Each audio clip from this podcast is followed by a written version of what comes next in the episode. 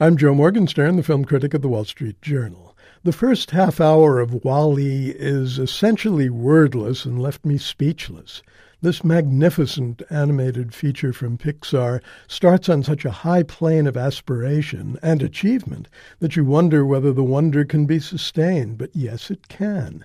The director, Andrew Stanton, and his hundreds of colleagues have conjured up a tender, comical love story between two robots whose feelings for each other seem as nuanced and deep as any you're likely to find in live action drama. Better still, their story plays out in two worlds that amount to a stunning and hilarious vision of what we human creatures have been up to and where it could get us. The hero's name is an acronym of his task, Waste Allocation Load Lifter Earth Class, thus WALL-E. He's a garbage compactor with a pair of swiveling binoculars for a head, a square metal body, and twin tracks that make him look like a midget tank. He was designed to stuff the discarded stuff of our consumer society into himself, squeeze it into cubes, and stack the cubes into piles. By his own design, though, WALL-E has become an endlessly curious garbologist who collects objects that strike his fancy an egg beater, a sheet of bubble wrap, a Rubik's Cube, a paddle ball, a Zippo lighter, a diamond ring in a velvet box.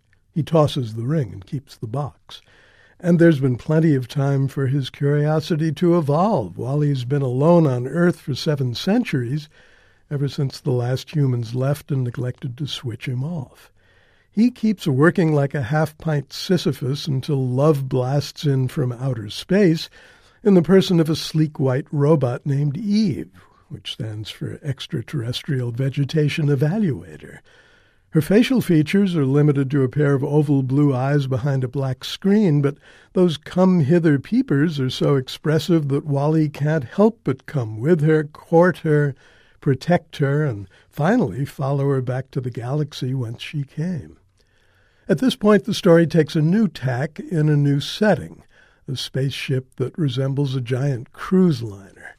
I don't want to spoil any surprises, so I'll tell you only that humankind's evolution, as foretold here, is a blissfully inspired reductio ad absurdum, or more accurately, inflatio ad absurdum of the omnivorous consumption that currently sustains the economies of nations like ours.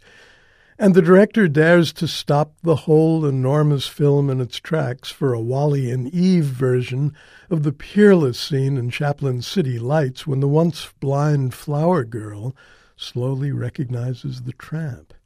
The scene takes your breath away. Who knew that you could be riveted by a robot's dead eyes? Andrew Stanton has described the film as his love letter to the golden era of sci fi films that enchanted him as a kid in the 1970s. It is certainly that in Hearts and Spades.